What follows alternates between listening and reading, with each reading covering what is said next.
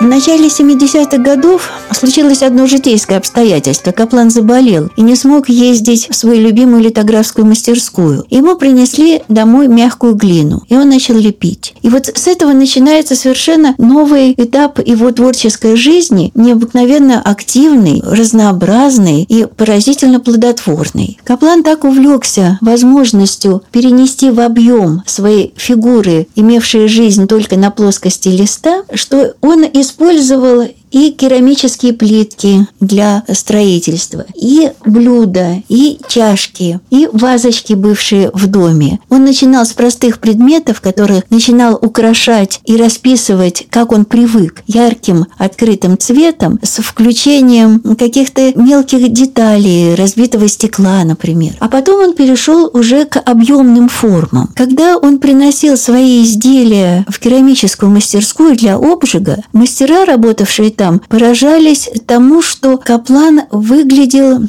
совершенно самоучкой. Но этот самоучка, не умевший и никогда не учившийся работать в керамике, находил, как и на литографском камне, какие-то совершенно новые приемы, не бывавшие раньше. Поэтому его керамика так разнообразна. Поэтому она так полыхает открытым цветом, потому что он не знал секрета соединения разных красок, когда они после обжига приобретают другой оттенок. Все делал на ощупь, везде искал. И вот эти поиски, они приводили к необыкновенным результатам. Никто не может повторить керамику Каплана. Особая часть его керамического творчества – маленькие головки, которыми он увлекся, еще раз перечитав Гоголя. «Мертвые души» и «Ревизор» – главные герои Гоголя, они были так любимы Капланом, что он невольно начинал лепить вот из этих маленьких головок, несколько десятков сантиметров всего вышиной, такие необыкновенно точные, выразительные портреты, какие трудно нарисовать на листе бумаги. Дело в том, что вот эта керамическая лепка, она позволяет играть светотенью. Светотень в графике имеет совершенно другую природу, чем в объеме. И в своих керамических вещах Каплан поймал как раз вот этот самый нерв работы